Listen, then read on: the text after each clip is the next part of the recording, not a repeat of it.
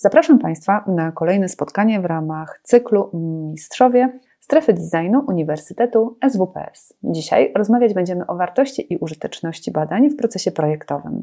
Razem z naszym gościem, Karolem Murlakiem, dyrektorem Instytutu Projektowania, zastanawiać się będziemy nad tym, jaką rolę odgrywają badania przez projektowanie, badania projektowania i badania dla projektowania co może stanowić o ich jakości, wartości i użyteczności, wreszcie po co przeprowadzać badania projektowe. Zapraszam.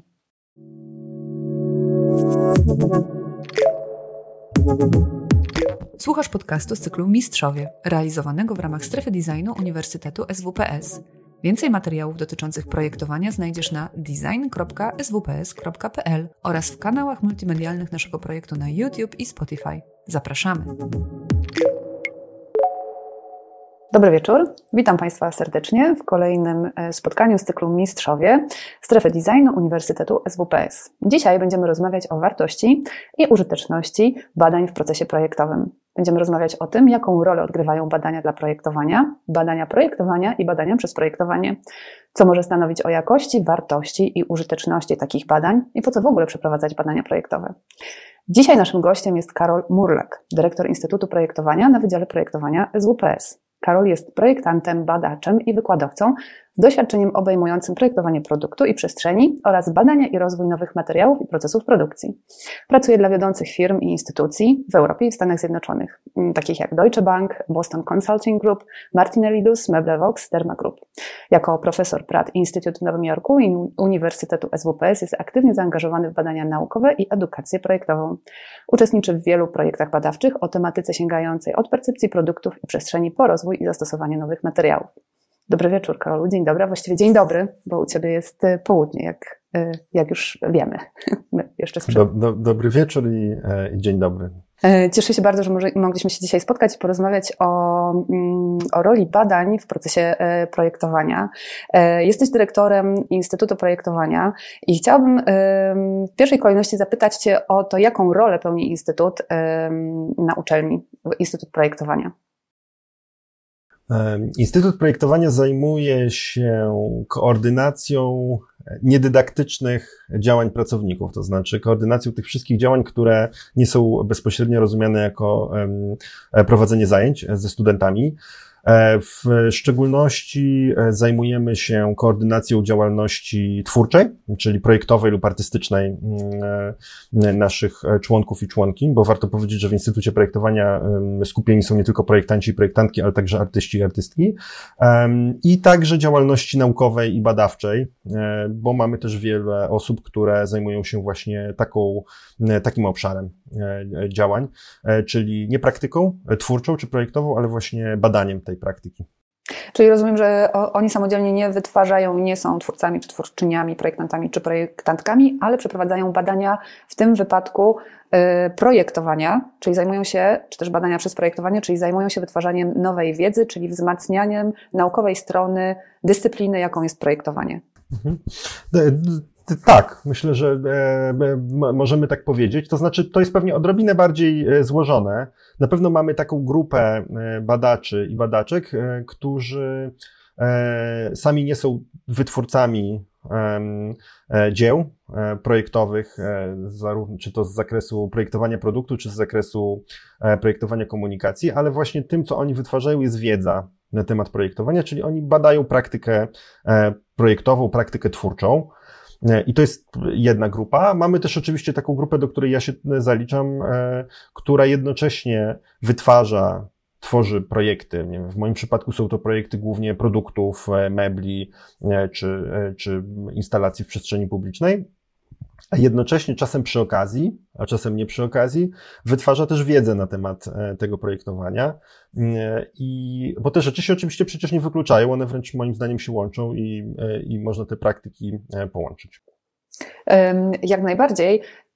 I o tym będziemy rozmawiać za chwilę, natomiast chciałabym jeszcze wrócić do tego, jakie znaczenie mają badania dla e, projektantów, poza takim oczywistym wpływem na przykład na jakość projektów, w Twoim wypadku obiektów fizycznych, czyli przeprowadzenie tych badań nienaukowych, można by było powiedzieć testów produktu, testów użyteczności produktu czy jakości materiału, ale te badania, które e, prowadzą do wytworzenia nowej wiedzy, jaką one jakie one mają znaczenie dla projektantów? Co one zmieniają w postrzeganiu i rozumieniu roli projektanta? To, to jest, e, myślę, bardzo ważne pytanie i też pytanie, które my sobie często zadajemy w instytucie. I to jest tak. Oczywiście e, wspomniałaś o kilku różnych obszarach, więc ja się postaram po powiedzieć o każdym. E, w taki najbardziej oczywisty sposób badania wpływają na projektowanie w ten sposób, że myślę, że już większość projektantów, jak nie wszyscy i projektantek wiedzą, że wie, że mm, E, trudno jest stworzyć naprawdę dobrze funkcjonujący, funkcjonujące dzieło projektowe, e, nie sprawdzając jego funkcjonowania, nie testując tego, jak będą, będą odbierać to dane dzieło użytkownicy i użytkowniczki. E, I to są te takie badania najbardziej proste i myślę, że one są obecne w tej chwili w większości procesów projektowych, czy w dużych e, agencjach i dużych firmach, czy nawet w jednoosob przy jednoosobowych e, procesach realizowanych przez jedną projektantkę. Natomiast to, co nas interesuje poza tym takim najbardziej mm, praktycznym wymiarem badań, to są też takie badania, które zgłębiają samą istotę procesu projektowego. To znaczy, czasem chcemy wiedzieć, jak na przykład ludzie tworzą e, nowe pomysły, jak dochodzimy do nowych rozwiązań. I to nie tylko my chcemy wiedzieć z ciekawości, ale chcą to wiedzieć też e, e, na przykład firmy, które zatrudniają dużą ilość projektantów. Chcieliby wiedzieć, w jaki sposób człowiek kreatywnie rozwiązuje problemy. Albo chcemy wiedzieć, i znowu mówiąc my, mam na myśli nawet więcej niż społeczność projektową, chcemy wiedzieć, jakie są kolejne kroki od wstępnego pomysłu do zrealizowania projektu. My z grubsza znamy opis procesu projektowego, jest tych opisów kilka, są różne teorie, mm, ale wciąż spotykamy się taki, z takimi sytuacjami, pewnie e, e, ci z Państwa, którzy oglądają nas teraz i zajmują się na co dzień projektowaniem, też pewnie zauważyli, że podejmujemy pewne standardowe kroki opisane w tym czy innym podręczniku opisującym proces projektowy i okazuje się, że one nas nigdzie nie prowadzą. Co znaczy, że jeszcze nie w pełni rozumiemy, a i podejmujemy jakieś działania całkiem niestandardowe, które doprowadzają nas do rozwiązania. Więc zrozumienie, co to są za rozwiązania i podzielenie się też tymi, tymi rozwiązaniami i sposobami działania z, mm, z innymi, e, no, rozwija całą dyscyplinę. I tu chyba dochodzę do, do takiego najbardziej celu, E, powiedzmy wysokiego tych, tych działań, e, to znaczy właśnie, że, że badanie w projektowaniu wierzymy, że ono też poszerza granice dyscypliny. Wiemy, że, wierzymy, że e, pozwala ją lepiej zrozumieć, i, i pozwala ją też rozwijać, no bo jak każda dyscyplina, także projektowanie się rozwija i zmienia. I dzięki tym badaniom te zmiany są szybsze, może bardziej efektywne, e, może też czasem bardziej po prostu zrozumiałe, bo to też jest fragment działalności naukowej, żeby po prostu coś lepiej zrozumieć.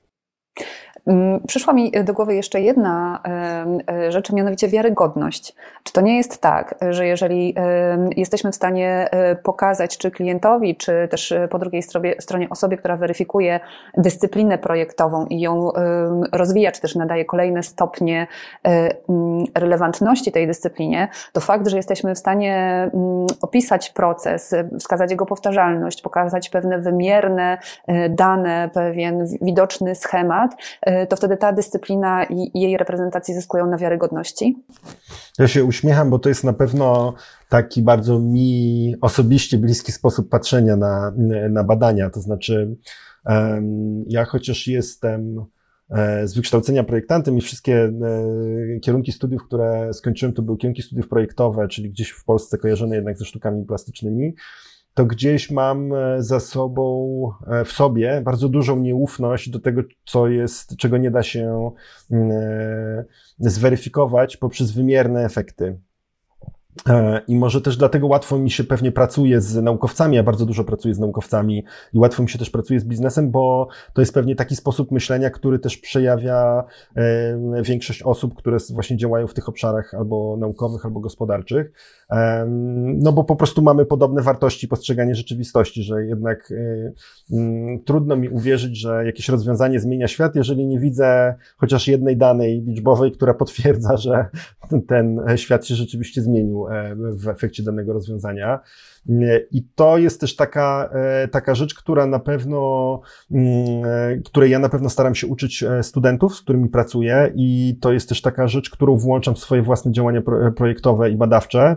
No właśnie ten element, mówiąc językiem naukowym, walidacji. To znaczy, że, że badania pozwalają nam potwierdzić, e, albo czasem przekonać się, że nie mamy racji, ale mam nadzieję, każdy ma nadzieję, jeżeli proponuje jakieś rozwiązanie, że potwierdzić e, skuteczność e, danego rozwiązania. Nie tylko potwierdzić, ale także zmierzyć tę skuteczność. I on, to jest bardzo ważne i myślę pomijany element, właśnie w takim, w takim świecie może bardziej labilnych wartości, takich wartości, które się widzi, które, co, co, którym się nie, przypi, nie przypisuje jakichś wartości liczbowych, że to nie chodzi o to, żeby wykazywać się zawsze mentalnością e, księgowego. Znaczy nie chodzi o to, że, że każdą rzecz trzeba koniecznie zważyć i zmierzyć, bo ona nie ma wartości e, żadnej, jeżeli nie jest zważona, zmierzona. Na pewno jesteśmy w takiej sytuacji, że e, nauka i kultura, cywilizacja ogólnie wytwarza coraz więcej rozwiązań dla różnych problemów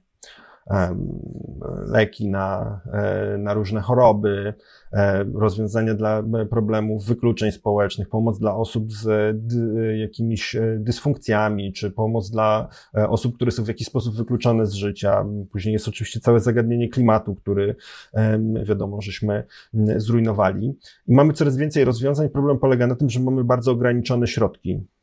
Więc um, musimy też wybierać rozwiązania, które są najbardziej skuteczne no bo nie będziemy w stanie skupić się na realizacji, na wykorzystaniu wszystkich tych rozwiązań.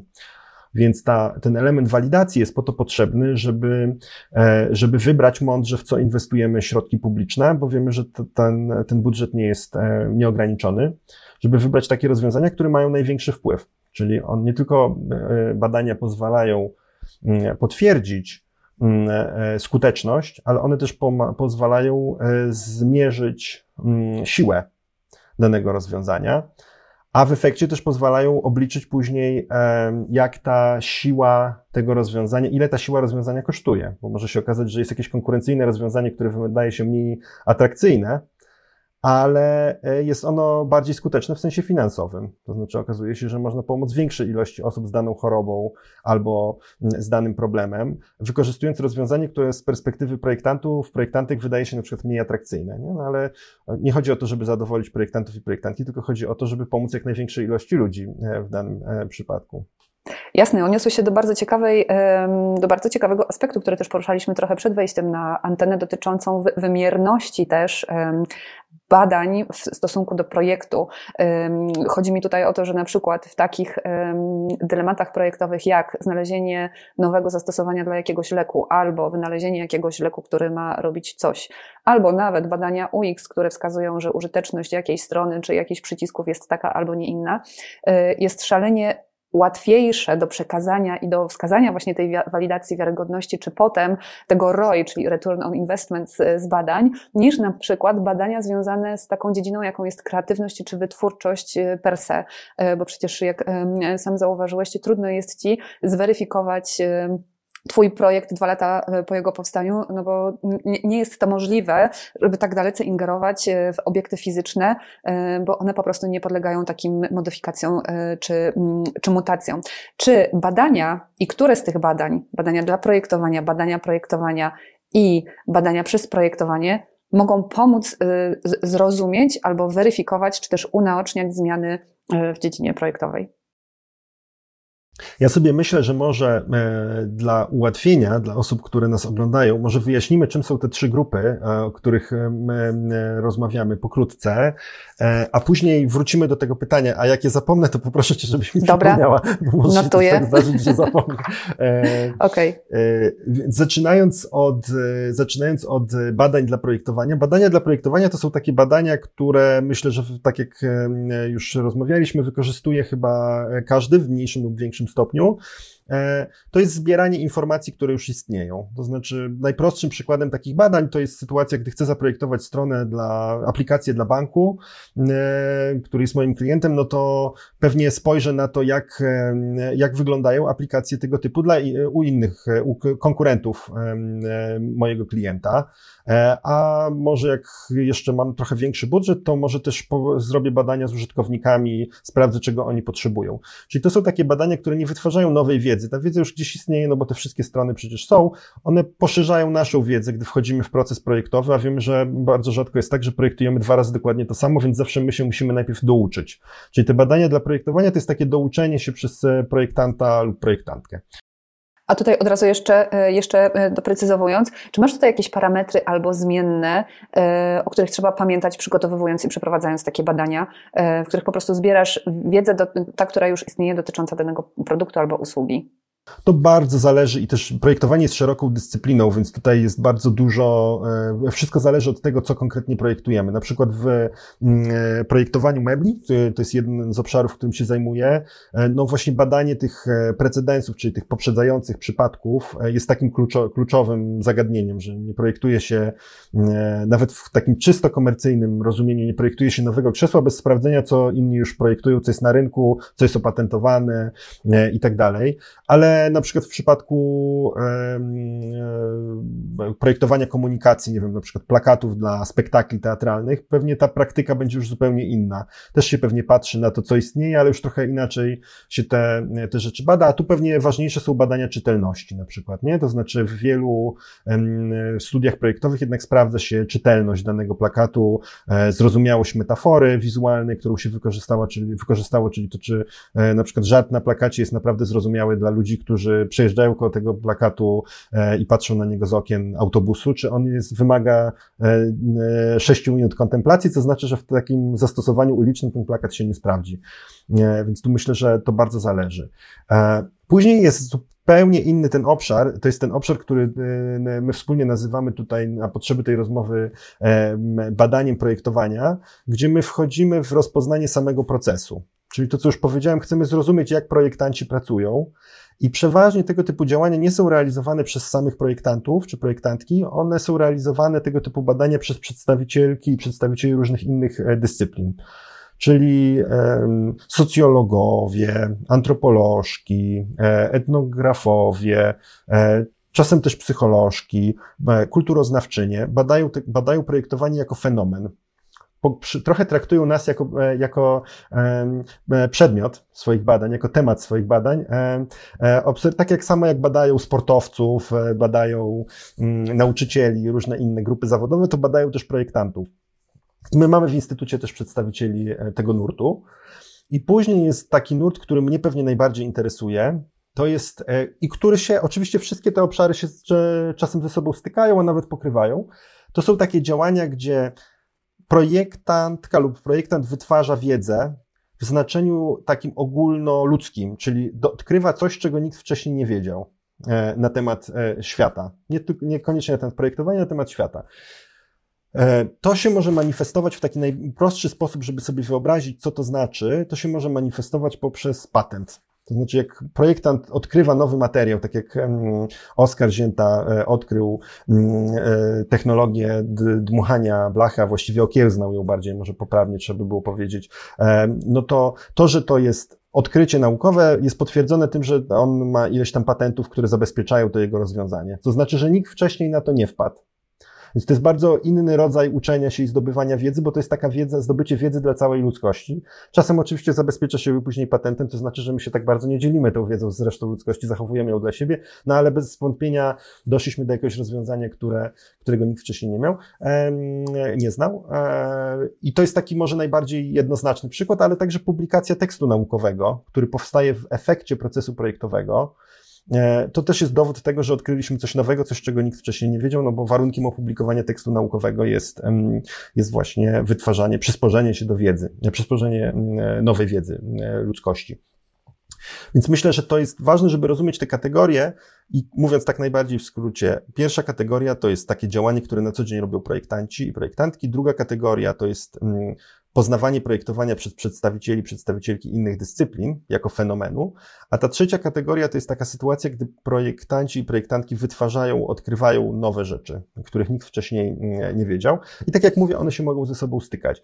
I teraz, jakbyś mogła mi przypomnieć swoje pytanie. Tak, już cię mówię. I teraz, e, jak, e, jak w kontekście tych e, trzech kategorii zachować tą, tą wiarygodność badań, tą wiary, walidację w kontekście procesu wytwórczego dotyczącego obiektów fizycznych na przykład. Nie mówię tutaj o nowych technologiach, którymi na przykład jest technologia FIDU, czyli dmuchania blachy życzonego Oskara Zięty, ale na przykład jak odnieść te wszystkie typy badań do projektowania mebli. No to bardzo, bardzo e, myślę takie pytanie konkretne i postaram się znaleźć odpowiedzi w każdej z trzech tych kategorii. Czyli w przypadku mm, tych badań na potrzeby procesu projektowego, no to tak jak mówię, dobrym przykładem jest taka analiza istniejących e, rozwiązań, czyli badanie rynku. E, innym takim przykładem badań, które można przeprowadzić na potrzeby projektowania mebli, to jest badanie użytkownika rozpoznające jego potrzeby. I tutaj Mogę sobie wyobrazić różne przypadki. Mogę sobie wyobrazić taki e, przypadek, gdzie po prostu przeprowadzamy wywiady z użytkownikami i prosimy ich o to, żeby oni nam odpowiedzieli na pytania, na przykład jak przechowują swoją bieliznę. I to są takie e, badania pewnie z pogranicza socjologii i e, etnografii.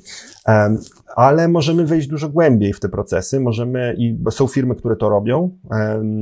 Takim prekursorem tego typu działań był e, Unilever, czyli taka duża korporacja, która no, dostarcza nam takich produktów codziennych od produktów spożywczych przez kosmetyczne.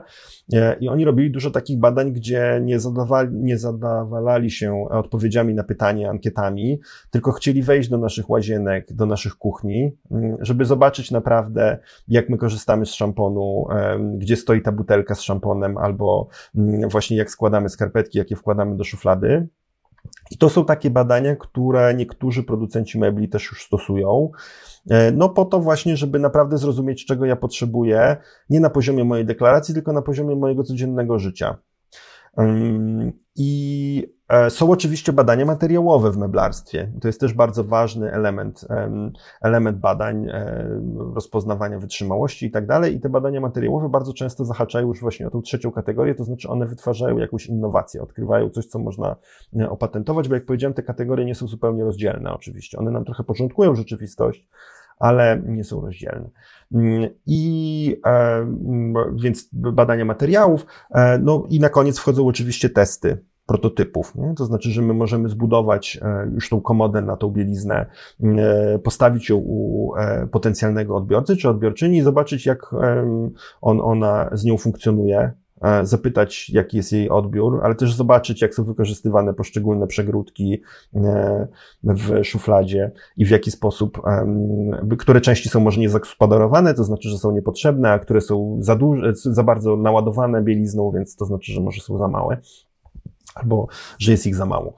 Mm, I to jest ten pierwszy obszar. On, tak jak mówię, nie wytwarza często nowej wiedzy. My się dowiadujemy tego, co może wiedzieć już nasza konkurencja na przykład, ale dla nas jako projektantów to jest ważny, mm, ważny element. Mm, w przypadku tych drugich badań, to myślę, że takim najbardziej klasycznym przykładem takich badań nad projektowaniem, gdzie e, badacze z różnych innych dyscyplin, badaczki pochylają się nad procesem projektowym, to są badania wszelkiego typu rzemiosła i wytwórstwa. I tutaj może nie mam akurat przykładu um, procesu, który dotyczyłby stricte mebli, ale mogę opowiedzieć o takim projekcie e, Ewy Klekot i Arka Szweda, gdzie oni badali, jak się e, produkuje e, ceramikę. W, to są ludzie z fabryki porcelany, prawda? Ludzie z fabryki porcelany, tak. Mhm, bardzo, mhm. bardzo dziękuję za przy, przypomnienie tytułu. I, I tam rzeczywiście Ewa, która jest antropolożką, przyglądała się jak e, każdy z tych ceramicznych obiektów, filiżanka, talerzyk i inne części zestawy jest e, e, przekładana, trzymana w rękach, ile w tym jest powtarzalności gestu, a ile jest w tym indywidualności.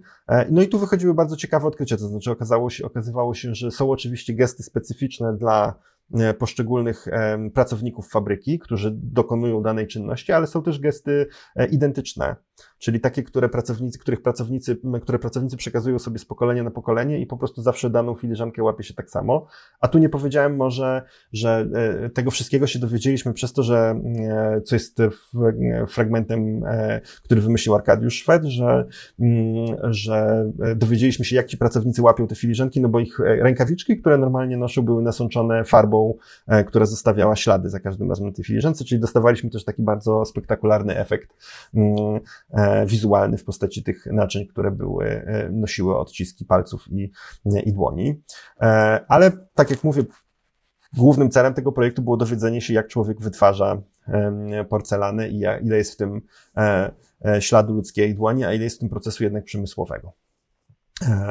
I, ale można sobie wyobrazić podobny, podobny projekt badawczy, z, który próbuje zgłębić, jak na przykład wytwarza się stołki takie jednorazowo wykonywane przez, e, przez e, projektantów czy przez rzemieślników. I później jest ten trzeci obszar, ten obszar wytwarzania wiedzy, i tu powiedziałbym, wróciłbym znowu do tych badań materiałowych. To jest to, czym, e, czym, czym ja się też zajmuję w dużym stopniu. Nie tylko tym, ale to jest duży, duża część mojej działalności i badawczej, i projektowej gdzie mm, ja y, wykorzystuję projektowanie mebli tak naprawdę jako pretekst do wymyślania nowych materiałów, nowych rozwiązań. E, czyli, e, czyli e, stawiam sobie jakieś zadanie, na przykład, żeby wytworzyć mebel z jak najmniejszej ilości drewna i później próbuję odpowiedzieć na to pytanie różnymi metodami, też obrabiając drewno w taki sposób, żeby, żeby wykorzystać tego drewna jak najmniej. I tu przykładem efektu takiego procesu projektowego jest rozszerzone drewno, czyli taki materiał, który, który powoduje, który jest wykonany z normalnego litego drewna, z takiego drewna, jak, jaki występuje w postaci postaci e, desek. Natomiast te deski są tak obrobione, że, że ten materiał zyskuje e, na szerokości, czyli można powiedzieć, że się poszerza, a nie traci na swojej wytrzymałości, czyli jest tak samo wytrzymałe jak taka lita deska. I to jest takie rozwiązanie, które no, właśnie te, te, to odkrycie naukowe zostało potwierdzone znowu już patentem naukowym, czyli zostało potwierdzone tym, że, mm, że nikt wcześniej na to nie wpadł, czyli jest to znowu kontrybucja do wiedzy nie mojej własnej, tylko ogólnoludzkiej ludzkiej, można powiedzieć. Mm. Rozwój cywilizacji dzięki temu postępuje tak. Chcia, chcia, chciałbym, żeby tak było. To się oczywiście okaże z czasem, czy to spowodowało jakiś rozwój cywilizacji, ale mogę sobie wyobrazić w skali takiej makro, że jeżeli ta deska zyskała tam na szerokości o te 30%, no to mogę sobie wyobrazić, że dzięki temu e, zetniemy 30% mniej drzew, żeby wykonać, nie wiem, tam stopnice w schodach albo e, właśnie e, siedziska i tak dalej, i tak dalej. Więc w ten sposób można powiedzieć, że to jest rzeczywiście kontrybuowanie do ogólnego dobrobytu Znakomicie myślę, że w pełni wyczerpałeś e, pytanie, które zadałam.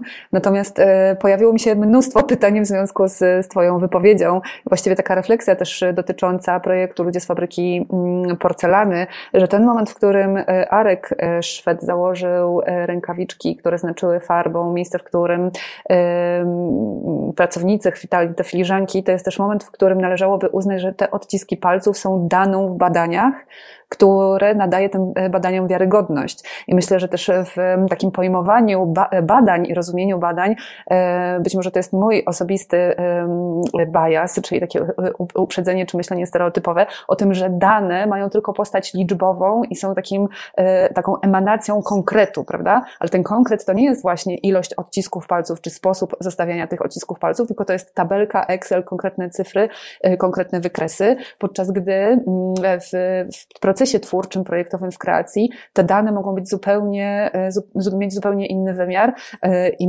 myślę sobie, że w tej narracji, nie mam tej wiedzy, musiałabym zgłębić precedensy, czy jest w tej narracji dotyczącej e, badań projektowych właśnie taki nurt, który uczy rozumieć dane w badaniach procesu projektowego, aby uznać te dane za na tyle wiarygodne, żeby uznać, że one są zasadne do tego, żeby powstała nowa dyscyplina naukowa.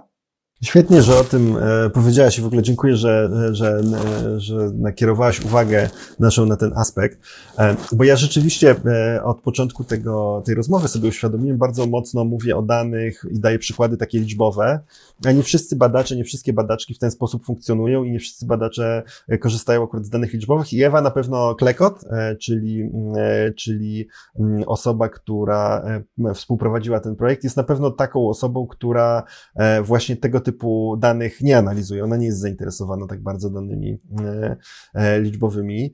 Mm, i tutaj y, ja powiedziałbym, że my jako projektanci, projektantki, myśmy nie wytworzyli jeszcze tak bardzo swoich własnych narzędzi i metodologii badawczych, więc my e, raczej korzystamy z różnych innych e, dyscyplin, I przyjmuje się e, takie założenie, że jeżeli w jakiejś dyscyplinie dana metodologia uważana jest za naukową, to my też ją możemy uznać. To znaczy, zarówno możemy korzystać z takich mm, danych ilościowych e, i z takiej aparatury e, analizowania tych danych, jakie stosuje się powiedzmy w takiej socjologii, mm, jak i możemy korzystać z takiej analizy, zbiera, z metod zbierania i analizy danych, jakie stosuje się właśnie w etnologii która, e, która z definicji, może nie z definicji, bo tam są też oczywiście takie badania, które analizują dane liczbowe, ale która dużo częściej e, bazuje na tak zwanych badaniach jakościowych.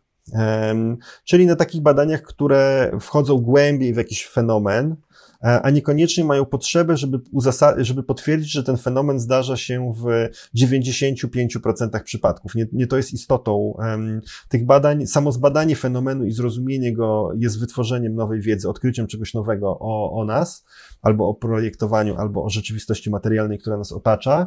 A to, czy ten proces zdarza się bardzo często, czy bardzo rzadko, to zostawiamy innym specjalistom i ekspertkom.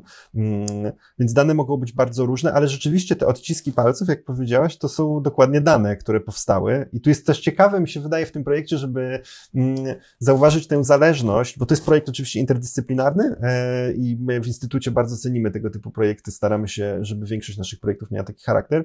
Tu bardzo ciekawie widać tę zależność między rolą Arkadiusza i rolą Ewy.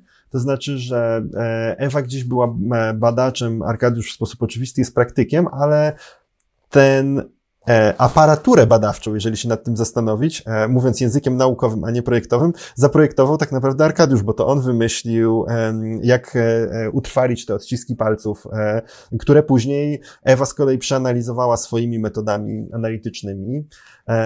I, I ten projekt by się na pewno nie udał, jak wiele innych projektów, gdyby właśnie oni nie reprezentowali dwóch zupełnie innych, nie tylko dyscyplin, ale w ogóle gdyby nie byli z dwóch różnych rzeczywistości, właśnie z takiej rzeczywistości mm, naukowej i rzeczywistości praktyki.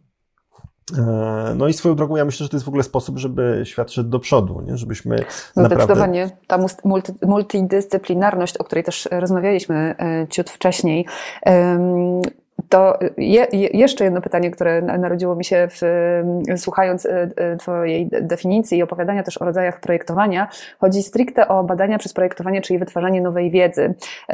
Ta, która służy temu dobru ogólnemu. Odnosiliśmy ją bardzo do fizycznych elementów i wiem, e, że e, jest to jeden z, jakby z warunków, czy też elementów, że ona musi mieć jakąś taką fizyczną emanację, ale zastanawiam się też nad jedną e, rzeczą, że wytwarzanie nowej wiedzy to jest również pokazywanie nowych metod. I, i teraz na ile jak gdyby ta, te, te nowe metody mają swoją emanację fizyczną, one pewnie są pokazywane w jakichś strukturach, schematach, w czymś, co jest powtarzalne i że można to odtworzyć dalej, ale zasadnicze pytanie jest takie, jeżeli ty tworzysz i ja tworzę, to twoja metoda i moja metoda to są dwie różne metody i one będą totalnie różne, nawet jeśli będą z jednego schematu. I co ty mhm. na to? E, zgadzam się. Okej, okay, to następne pytanie. Nie, nie, będzie tu między nami e, różnicy, myślę sobie, e, ale chciałbym podać przykłady, żeby też może pokazać, może pokazać, gdzie to jest trochę mniej jednoznaczne niż, to, niż, ten, niż ten przykład, który pokazałaś. E, ja jak mówię o metodach, to często lubię dawać przykłady z zakresu warsztatu twórczego. I może teraz, żeby trochę na chwilę e, odejść od projektowania i dać przykład ze sztuki, e, to, to mogę opowiedzieć o takim sposobie myślenia, który wytwarza na przykład nowe techniki e, grafiki warsztatowej. Znaczy był, e, był na przykład taki moment e, w sztuce, kiedy zaczęli, oswoiliśmy się z taką maszyną, którą nazywamy Xero, która właściwie pomału znika z naszego świata, ale ona była bardzo ważna. I wiadomo, pierwotnie ta maszyna powstała do tego, żeby tworzyć kopie dokumentów. Z czasem też ona zaczęła istnieć w kulturze masowej. Wykorzystywana była do robienia żartów, ale też zaczęli z nią flirtować artyści artystki. Patrzeć, co można zrobić przy użyciu tego Xero w, mm, w, w pracowni grafiki warsztatowej. I i nauka w, w, tym, tej sytuacji pojawia się w tym momencie, gdy ja eksperymentuję z tą maszyną i robię sobie te odbitki, podbarwiam je, sprawdzam, co się dzieje, gdy otwieram klapę i zamykam klapę. I gdy ta wiedza nie zostaje tylko u mnie, to było takie typowe podejście takiego mistrza z warsztatu, który coś dla siebie odkrywa i ewentualnie dzieli się ze swoim uczniem, ale na pewno nie mówi wszemi wobec, tak jak nasze babcie nie mówią, co dodają do sernika świątecznego, że on jest taki, a nie inny. I to jest takie podejście tradycyjne. W pewnym momencie e, uznaliśmy, że dla nas wszystkich lepiej będzie, jak się może będziemy trochę dzielić tym, co myśmy odkryli. I ten moment, kiedy ten artysta, artystka zaczyna czuć potrzebę, żeby spisać krok po kroku, co zrobił z tym kserografem, Także jeżeli ja zrobiłem w taki sposób odbitki kwiatka, które dały taki taki efekt, to ty możesz wziąć tą samą maszynę i zrobić te same odbitki, może, zrobi, może coś zmienić i też opiszesz, co zrobiłaś krok po kroku, pokażesz efekty, tak że ktoś inny, albo ja mogę z kolei wrócić do tej techniki, stosując już to, co ty odkryłaś i e, dokładać swoje rzeczy, mm, albo ktoś inny w jakiejś innej części świata może robić kolejne te odbitki mm, e, i znowu dokładając, ucząc się z tego, co ja zrobiłem, co ty zrobiłaś i dokładając swoje. Mm, to jest ten moment, kiedy artyści zaczęli właśnie wytwarzać wiedzę, no bo wytworzyliśmy jakąś właśnie wiedzę wspólnie o nowym sposobie e, robienia grafiki warsztatowej przy użyciu kserografu, a nie na przykład sitodruku. E, I to są, jakby opowiadam o prawdziwych przypadkach tutaj. Później podobne rzeczy się działy ze skanerem, podobne rzeczy się dzieją z fotografią i z fotografią cyfrową. No ale to są te dwa bardzo różne podejścia. Czy my się chcemy dzielić tą wiedzą, ale nim się nią podzielimy, my ją musimy bardzo precyzyjnie opisać, no bo ty musisz naprawdę, y, będąc na drugim końcu świata i nie rozmawiając ze mną, musisz być w stanie odtworzyć proces, który ja wykonałem. To, to zrobiłeś tak sobie. Myślę, że e, dla mnie oczywistą jest odpowiedź na to pytanie, czym się chcemy dzielić wiedzą, czy nie, bo twoja wiedza plus moja wiedza to jest więcej niż tylko moja wiedza, albo więcej niż tylko twoja wiedza. E, I to w zdecydowany sposób przyczynia się do rozwoju danej dziedziny. I tutaj płynnie chciałabym przejść do, do e, waszych ambicji i planów w Instytucie Projektowania związanych z doktoratami również wdrożeniowymi. I tutaj od razu jakby dołączę tą obserwację, która powstała w wyniku komentarza do pracy Arka i Ewy. Czy będą możliwe takie doktoraty, y, które pisane są przez więcej niż jednego doktoranta przyszłego? A to mnie zaskoczyłaś, bo akurat o takim rozwiązaniu nie myśleliśmy, więc nie umiem odpowiedzieć na to, bo też e, ja w ten sposób pracuję i w instytucie, i w ogóle że raczej pracuję uzgodnieniowo, to znaczy nie podejmuję sam decyzji, tylko lubię e, usłyszeć Zostawiam opinię. was do rozważenia, do, zostawiam wam do rozważenia i wnoszę na kolejne zebranie Instytutu. Natomiast chcielibyśmy, na, pe na, pewno myślę, że chcielibyśmy to przedyskutować, bo to jest bardzo e, ciekawy e, pomysł. Na pewno to, co robimy już, żeby tę interdyscyplinarność e, e, animować, e, to jest to, że zakładamy doktoraty. W ogóle to znowu może takie słowo, słowo wstępu. E, rozmawiamy dopiero o przyszłości, bo my dopiero od przyszłego roku akademickiego otwieramy nabór. Na Czyli zarówno... wrzesień, e, wrzesień 2023, październik. Wrzesień. Wtedy się, za, wtedy się zaczną, zacznie szkoła doktorska w dyscyplinie i wtedy się też zaczną doktor, możliwość robienia doktoratów w trybie eksternistycznym, czyli jak to się dawniej mówiło, e, z wolnej stopy, a nabory pewnie będą w czerwcu. I Jasne, czyli w okolicach czerwca będziemy też przypominać o o naborze. Tak jest. E, natomiast i to na pewno w jaki sposób chcemy animować tę, tę e, interdyscyplinarność, to jest to, że e, modelowym dla nas przypadkiem doktoratu jest taki doktorat, gdzie jest promotor z dyscypliny sztuki plastyczne, do której się zalicza też projektowanie i promotor pomocniczy z jakiejś innej dyscypliny. No właśnie tak, żeby ten projekt zawsze miał też taką podbudowę e, z obszaru jakiejś nauki. Niekoniecznie to nie, nie określamy tej nauki. Wiadomo, że my jako uczelnie jesteśmy mocni e, w naukach społecznych i humanistycznych, mm, więc bardzo prawdopodobne, że to, że to będzie znowu socjologia albo psychologia, ale otwieramy tutaj możliwość do, do, różnych, e, do różnych współprac międzydyscyplinarnych. Mamy też przecież informatykę, która się rozwija, więc mogą to też być współprace techniczne. E, ale to otworzyłaś mi bardzo dobrą propozycję, a my dopiero domykamy ten, e, ten program, więc być może rzeczywiście mm, e, taki pomysł wspólnych doktoratów z bardzo jasnym podziałem kompetencji oczywiście jest wart przedyskutowania. Cieszę się. Cieszę się też na taką ścieżkę, bo myślę, że jest to, biorąc pod uwagę właśnie mm, jakby możliwość wymiany i gromadzenie tej wiedzy, jest to zupełnie fajne otwarcie. Chciałabym Ci zadać pytanie, które dostaliśmy od y, naszego widza. Pani Olena pyta, gdzie szukać badań i wniosków, które już ktoś wykonał. Czyli zakładam, y, że Pani Olena pyta o jakieś referencje dotyczące tego, gdzie y, szukać jakichś rekomendacji czy też wniosków z badań, które zostały wykonane w dyscyplinie projektowej. Czy możesz tutaj podpowiedzieć i odesłać nas gdzieś? Świetne i bardzo też takie praktyczne pytanie. Mm, e, Ogólnie rzecz biorąc, e, takim sposobem e, prezentowania e, efektów badań, czyli tych odkryć, są czasopisma naukowe. I to brzmi bardzo, w sposób bardzo oczywisty dla osób, które na co dzień produkują naukę i są naukowcami, brzmi bardzo strasznie dla osób, które nigdy wcześniej nie korzystały z takich czasopism. Więc, więc może po, po, po, krok po kroku powiem, jak z takich czasopism korzystać, bo myślę sobie, że to jest ważne. E, zacząłbym od literatury polskojęzycznej i tutaj myślę, że takim czasopismem, które e, najlepiej pasuje do tej kategorii czasopisma naukowego w obszarze e, badań, projektowania, to jest, to jest czasopismo, które się nazywa Formy, XYZ, to jest polskie czasopismo wydawane przez Akademię Sztuk Pięknych w Krakowie. I ono cztery, cztery razy do roku się ukazuje w, na stronie, się pojawia nowy numer i ono na pewno daje nam takie przygotowanie w ogóle do funkcjonowania, do rozumienia czytania takich tekstów naukowych, czyli e, można się zaznajomić ze sposobem, w jaki się prezentuje mm, wiedzę i też z pewnym językiem. E, no to jest czasopismo, które nie ma jeszcze bardzo długiej historii, więc wiadomo, że tutaj nie dowiemy się, e, nie, jest skończona ilość numerów, zdaje się, że jest ich kilkanaście 15. w tej chwili, mhm, 15, dokładnie. więc też pewnie nie dowiemy się tutaj, nie, nie na każdy temat znajdziemy informacje. Dla osób, które szukają, e, które, którym to, nie, to czasopismo nie wystarczy, na pewno warto sięgać do czasopism międzynarodowych. I tutaj jest, jest parę takich czasopism wiodących. To Design Studies jest na przykład bardzo takim znanym czasopismem, pewnie najbardziej prestiżowym.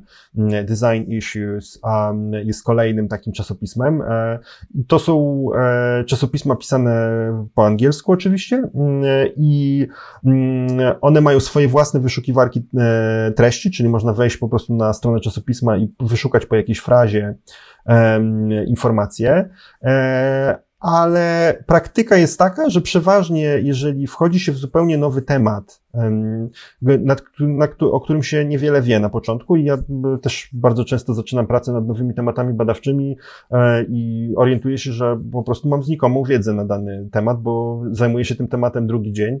E, to też bardzo polecam korzystanie z takiej przeglądarki ogólnodostępnej, e, która się nazywa Google Scholar, czyli to jest fragment ogólnej wyszukiwarki znanej nam mm, z codziennego życia, która przeszukuje tylko i wyłącznie teksty naukowe. I tam też wpisujemy frazę i ona nam wyświetla wszystkie artykuły naukowe, które, e, które informują, e, które zawierają informacje na temat danej frazy.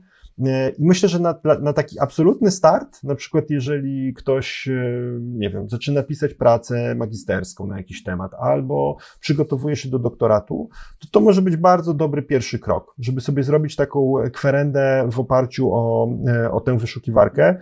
Ona ma pewnie taką wadę, że jeżeli fraza nie jest bardzo precyzyjna, to, to zaproponuje nam bardzo, bardzo dużo tekst, tekstów. Więc warto też pewnie później wybór tych tekstów trochę oprzeć na, na kategorii jakości czasopisma, czyli warto się zorientować, czy to czasopismo ma długą historię, czy to jest takie czasopismo, które, które przez kogo jest wydawane i tak dalej, no bo mm, tego już Google Scholar oczywiście nie waży, on po prostu informuje nas o wszystkich tekstach, które powstały na, na świecie na dany temat. No i są później bazy danych dostarczane przez różne wydawnictwa i dostarczane też przez podmioty niezależne od wydawnictw, e, do których e, mamy wszyscy dostęp przez systemy biblioteczne, więc można też po prostu pójść do biblioteki swojej uczelni, jeżeli się jest jeszcze studentem, albo jeżeli się jest pracownikiem naukowym uczelni i poprosić o dostęp do takich baz danych i to są wtedy też silniki takie, które wyszukują po frazach, i to już jest powiedzmy troszkę bardziej zaawansowane narzędzie niż ten Google Scholar, który jak powiedziałem jest takim absolutnym wstępem do, mm, do poszukiwań. Super, wspaniale. Dziękuję Ci bardzo za tę e, obszerną podpowiedź, gdzie szukać e, badań i ich wyników. I chciałabym Cię zapytać e, jeszcze o Twoje prywatne doświadczenia, a właściwie o o, o, badania, które zrobiły na tobie największe wrażenie. I chodzi mi o takie, chodzi mi o tak, takie badanie, które albo jego skala e, była dla ciebie w jakiś sposób przejmująca, albo wyniki tych badań były dla ciebie super zaskakujące, albo e, efekt wprowadzenia rekomendacji z badań w, jakiś diametralny sposób przyczynił się do poprawy dobrobytu ogółu. Mhm. Um. To są, e, to tutaj chyba nie, nie, nie chciałbym wymieniać jednej, e, jednych badań. E, mnie, na mnie najbardziej, największe wrażenie robią takie sytuacje, gdzie projektanci są część, częścią jakiegoś procesu większego i, i będąc częścią tego procesu w sposób taki oczywisty zmieniają perspektywę najpierw grupy, która pracuje mm, nad danym, nad danym rozwiązaniem, a później, no jak to rozwiązanie zostaje wdrożone, no to też zmieniają e, perspektywę jakiejś dużej, e, dużej grupy odbiorców, czasem nawet wszystkich nas na świecie. I tutaj mógłbym, mógłbym wymienić dużo przypadków. Powiem na przykład o takim przykładzie, który, na który się lubią powoływać E, etnografowie. To jest jak e, wygląda e, przycisk. Wrócę do Xero. Chwilę powiedziałem o Xero. Więc mm, pewnie, jeżeli ktoś coś ostatnio, ktoś z Państwa kserował, no to zauważyliście, że ten guzik, który powoduje, że powstaje kopia, jest dużo większy E, niż wszystkie inne guziki. E, I nam się to oczywiście wydaje w tej chwili no, całkiem oczywiste, no bo wiadomo, że to jest guzik, z którego najczęściej się korzysta i to jest też taki guzik, kiedy, który chcemy po prostu wcisnąć, nie zastanawiając Pierwszego się. wyboru po prostu. Mhm. Ale ludziom bardzo dużo czasu zajęło, żeby to zrozumieć, bo e, początkowo wszystkie te guziki miały jednakowy kolor i jednakową wielkość. I dopiero, e, I dopiero w jakimś momencie kosztowało to dużo badań i dużo uwagi. No, zauważyliśmy, że dobrze, jak ten guzik jest bardzo duży i niekoniecznie on musi być umiejscowiony, to jest też duże odkrycie, w logicznej kolejności wykonywania czynności bo e, i to się przekłada też na całe projektowanie interfejsów w tej chwili, nie? Że, e, że moglibyśmy ułożyć guziki tak, jak się wydaje na logikę, że powinno się wciskać jeden po drugie, ale to wcale nie jest najlepsze rozwiązanie dla użytkownika. E, dużo lepiej jest je, dużo lepiej jest ten guzik ułożyć w takim miejscu, gdzie on po prostu jest najbardziej widoczny. Myślę sobie, że w tym kontekście można by było się odnieść też do klawiatury kuwerty, która też nie jest w logicznej konsekwencji, e, taką e, sekwencji. A myślę sobie, że o tych interfejsach to chyba wszyscy projektanci zapomnieli o mikrofalówkach. No, interfejsy mikrofalówek są nie do rozczytania. W sensie nie, nie widziałam jeszcze mikrofalówki, która byłaby jakby łopatologicznie y, zaprojektowana tak, że można wsadzić coś na odpowiednią ilość minut i wyjąć ciepłe. Przepraszam, przerwałam tak. Ci. Nie, to jest świetny, świetny przykład. To jest jedna rzecz, że one są niezrozumiałe i są coraz bardziej niezrozumiałe. W sensie ja myślę, że potrafię swoje mikrofalówki funkcje wykorzystać może w 30%. E, podobnie jest z pralką, na przykład. Nie wiem, czy też masz tak samo e, tak, z pralką, tak, ale... jeden program, który używam. ja też. Ale, ale, e, ale jesteśmy w pełni sprawnymi osobami, a wyobraź sobie, jakbyś korzystała z mikrofalówki, gdybyś nie widziała na przykład, gdy one w tej chwili mają dotykowe panele, nie? na których nie, nie, widzisz, e, nie widzisz, gdzie jest przycisk i nie wiesz, czemu ten przycisk służy. Więc to e, cały ten obszar w ogóle użytko, e, interakcji użytkownika z obiektem jest, myślę, bardzo, bardzo ciekawym, ciekawym aspektem rzeczywistości. Wspaniale. Byłoby, byłoby zasadne przebadać No i tutaj na, że tak powiem, na odsiecz przychodzą nam właśnie badania, te, które są potrzebne do tego, żeby coraz lepiej zaprojektować i produkty, i interfejsy, i korzystać z wyników tych badań, bo finalne pytanie, jakie chciałabym zadać, to to, po co nam jest ta wiedza? Po co jest nam ta wiedza wynikająca z badań? Mhm. No i tutaj myślę, że wracamy ja jestem jednak praktykiem, e, mówiąc szczerze, e, w głębi duszy. Chociaż zajmuję się wytwarzaniem wiedzy, to jednak jestem praktykiem i e, często też sobie zadaję to pytanie. I myślę, że co więcej, nie tylko ja sobie zadaję to pytanie, czy ty, ale zaczęli sobie też zadawać to pytanie ludzie, którzy są odpowiedzialni za finansowanie mm, nauki. Po co my w ogóle to robimy? I i widać bardzo dużo takich przejawów myślenia w tej chwili o nauce w taki bardzo praktyczny sposób. To znaczy w taki, że no właśnie może nim sfinansujemy jakiś projekt, dając mu wielomilionowy grant, czy e, wielomilionowy liczony w złotówkach, czy w euro, czy w dolarach, to może zastanówmy się, w jaki sposób on poprawi bytność, życie twoje czy moje. E, I ja osobiście myślę, że to jest ta największa szansa dla projektowania i dla tego styku projektowania z badaniami. E, I to też mówię jako osoba, która pracuje z, z naukowcami, e, że jednak ta taka codzienna praktyka projektanta, że jednak to, co on robi dzisiaj, jutro musi się komuś przydać, jest szalenie, mm, szalenie potrzebne, mm, jest szalenie potrzebne w takich dyskusjach, z, że tak powiem, akademickich, specjalnie używam tego słowa, gdzie rozmawiamy o samej metodologii, rozmawiamy o wartości liczby co do mm, e, e, ostatniej, co do dziesiątej cyfry po, po przecinku i tak dalej. I ja, broń Boże, nie podważam e, tego, mam ogromny szacunek do nauki e, i dlatego pewnie pracuję z naukowcami, ale jednak wydaje mi się, że to pytanie od czasu do czasu musimy sobie zadawać i my, projektanci, potrafimy je zadawać do dosyć dobrze. Ale żeby brać udział w tej dyskusji znowu i żeby być wysłuchanymi w tej dyskusji, to musimy też potrafić funkcjon funkcjonować na tym samym poziomie skomplikowania intelektualnego. To znaczy, jeżeli wejdziemy w jakiś proces z chaosem, z którym kojarzy się projektowanie i tylko to jesteśmy w stanie do niego wnieść, no to pewnie nie zostaniemy potraktowani poważnie.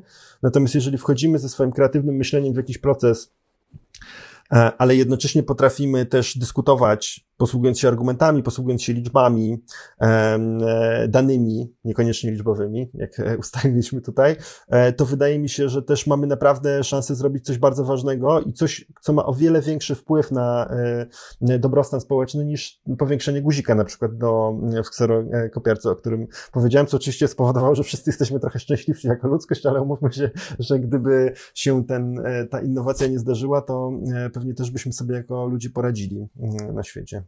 Jasne. Czyli myślę, e, podsumowując nasze spotkanie, że badania przez projektowanie dla projektowania i badania dla projektowania samego, to jest też jakiś element wytwarzania nowej wiedzy, która pozwala zmieniać sytuację z istniejącej na pożądaną. Mhm, tak. Wspaniale. Dziękuję Ci bardzo za nasze spotkanie i za naszą rozmowę. Państwu dziękuję za udział w naszym spotkaniu i zapraszam do oglądania kolejnych webinarów i podcastów, wysłuchania z cyklu Mistrzowie Strefy Designu Uniwersytetu SWPS. Do zobaczenia. Bardzo dziękuję.